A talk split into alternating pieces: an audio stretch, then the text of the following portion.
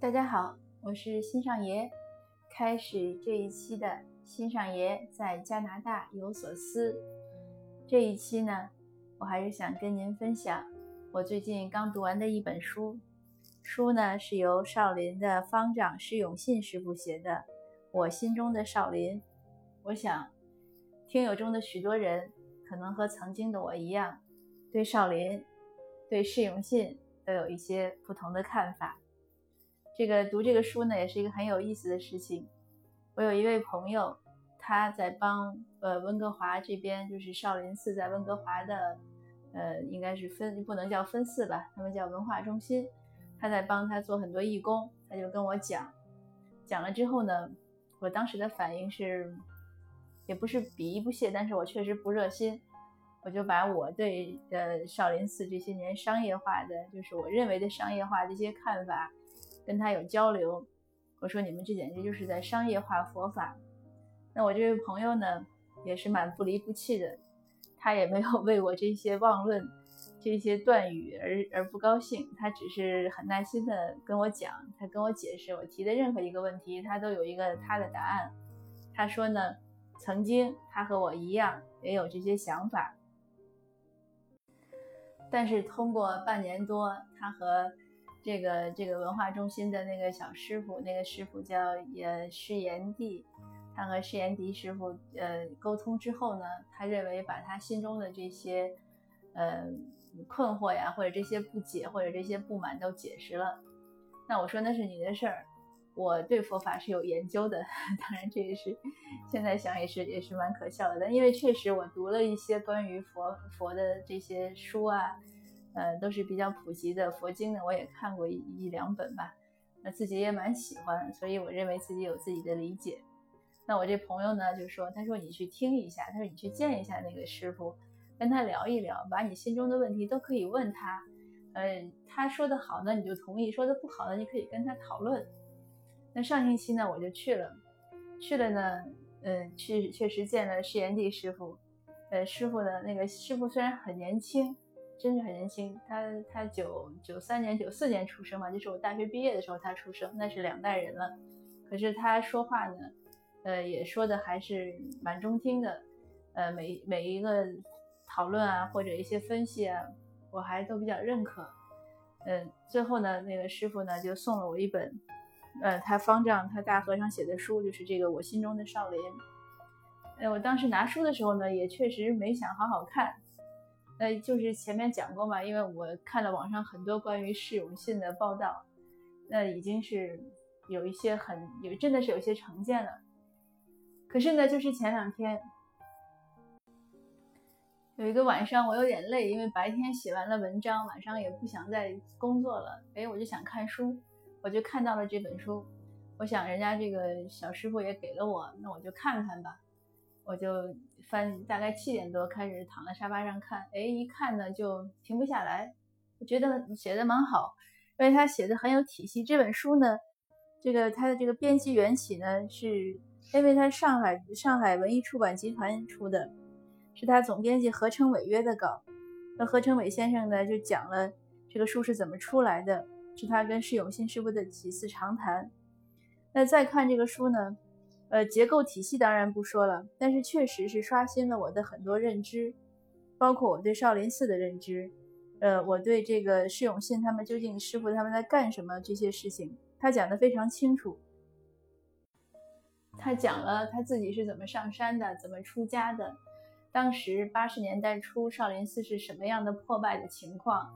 他是如何被他的上一任老方丈收为徒弟，就并且委以重任。都不能叫栽培，因为当时那个少林寺非常的荒败，只有几间那个僧房。经过了几十年的革命运动，僧也没有了，地产也没有了，更没有钱。他和他师傅去北京开呃就出差吧，都是住一块钱的澡堂，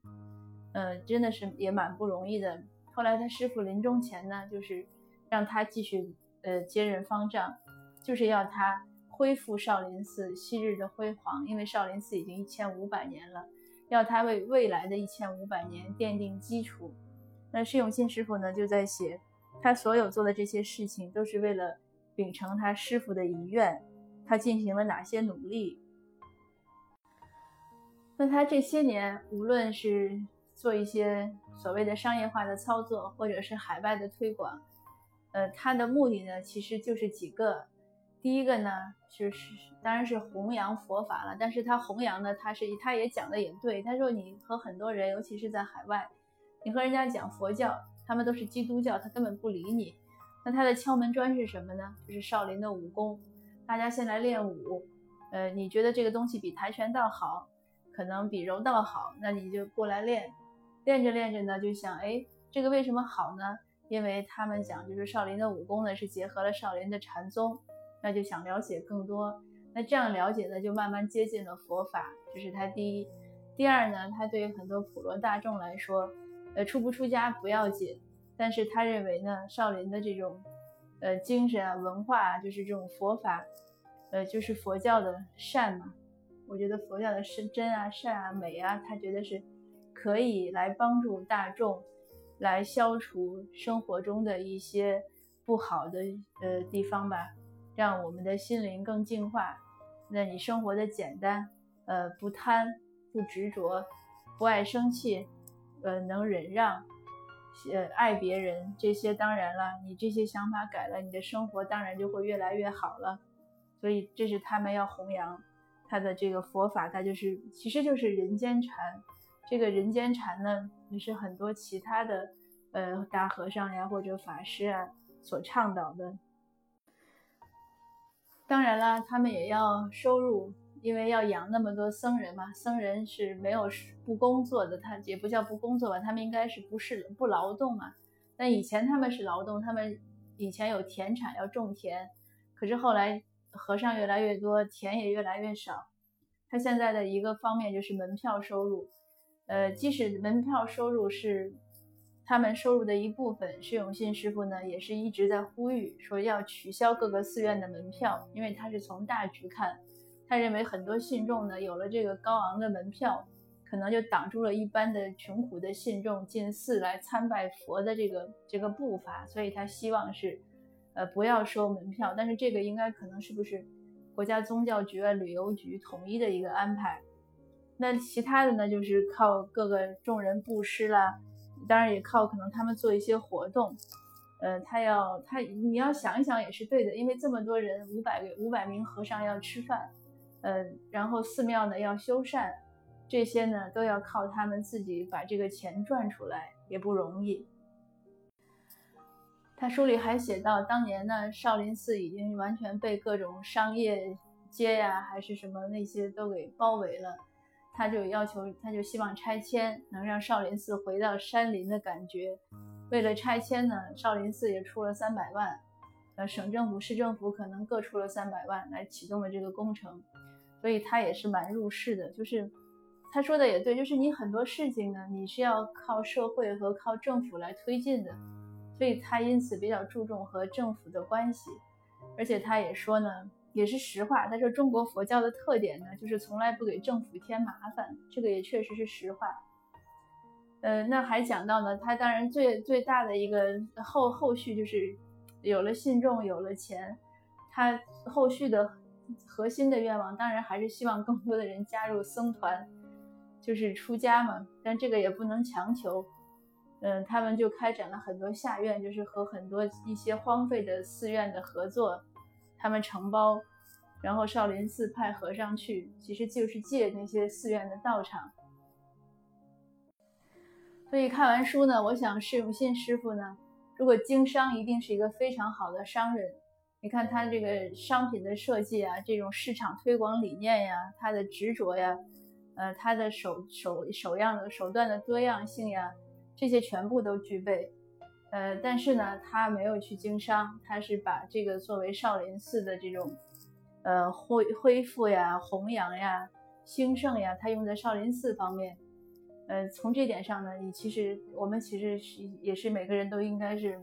很钦佩他这样的这样的一个毅力的。呃，他在书中写呢，他是没有什么个人资产，因为每个和尚都是每个月领一点点生活费，他也是一样。呃，当然有没有呢？这个有人可能又说了，那你怎么知道？对，我不知道。可是从他书里写呢，至少我看到的是没有。而且他写呢，呃，少林寺的地库里呢存的是和尚们要吃的两年的粮，而不是钱。那从这一点看呢，他也是蛮想得开的。那这些年呢，他遇到了很多攻击，我们都也大家可能也都看到前前些年的那些负面新闻，他都没有什么辩驳，因为他的一个观点呢，就是出家修道，是非以不变为解脱。这句话我是相当的欣赏，这个也是和可以让我们每个人在生活中去执行的，就是遇到一些纷争啊，或者一些被误会呀。以不变为解脱，有的时候是越描越黑，越变越乱。那我还在他书中呢，看他书中当然有不少这种金句，还有一一一段也还不错，就是我刚才讲他讲的少林的文化的影响。他说，不管出家在家学佛者，首先学会在日常生活中修行，在日常生活中持戒，去贪执，去妄念，这才是学佛大道，这才是学佛的平常道。这个就是我们无论什么信仰啊，我觉得学不学佛，其实这个是一样的，就是不贪，然后不吃，不愚，那自然就会好。这也是这本书给我的一个启发。看完这个书呢，我就给那个朋友推荐，就是推荐我去认识少林的那个朋友留言，我说谢谢你。呃，其实呢，我对少林的态度和观点呢一点都不重要，因为我不是佛教徒。我也不想成为任何一个宗教的信徒，那可能我会，也许会有一些奉献，但是肯定是微不足道的。就是像我也给基督教呀、佛教啊遇到什么，或者像呃 homeless 呀，我可能都会有一点，但是那个都是微不足道的。所以，呃，修正我对少林、对释永信和尚的这种认知啊，这种观念。对他们其实没有什么影响，就是我对他们认为他们好或认为他们不好，我赞同或者否定，对他们是丝毫没有任何影响的。但是对我是有影响的，为什么呢？就是让我又一次的破除了我的这种执啊，就是吃呀或者愚啊。我以前是非常坚定的去反对，其实我并没有去过少林，我也没有更多的去了解过少林或者是。呃，释永信和尚就是他说的这些事情，我相信如果仔细了解，其实可能很多网上都有，但是我没有去用心去看，我只是看了一些网络上的不良的新闻呀，或者微信贴呀，然后我就跟着起哄，我也转发，我也评论，我也表示义愤填膺，好像自己是一个什么一个一个法官一样去指责人家。其实看一看，如果像释永信师傅书中所写的。他这几十年来的辛苦和付出是相当的了不起，是我们是我像我这样的普通人根本做不到。就是我对我自己的事业生活，我的付出和努力远远都就是比他差很多。所以这是这本书对我的启发，也再一次提醒我，每当遇到什么事情，不要尤其一些我们认为的一些好呀不好，就是不要轻易下判断，要多了解。对别人的一些行为呢，要多体谅，尽量多的去知道之后再去说，或者干脆不要说。但是重要的是做和想，要用善意去想别人，而不是经常要去用恶去揣测人家。这本书里呢，还有一句话，我觉得也蛮好，送给大家。呃，他说，一座寺庙就跟一本书一样。每个人的阅历不一样，每个人的见解就不一样，每个人的受用也不一样。那我想，人生在世几十年，也可能有的人上百年。我们每天经历这么多事情，看到这么多事情，见到那么多人，有好有不好，有有欢欣有悲哀，过去了就过去了。重要的是我们能从中获得什么，这个是我们需要经常不断提醒自己的。那这个呢，就是我今天要带给您的分享，谢谢您，呃，下次见。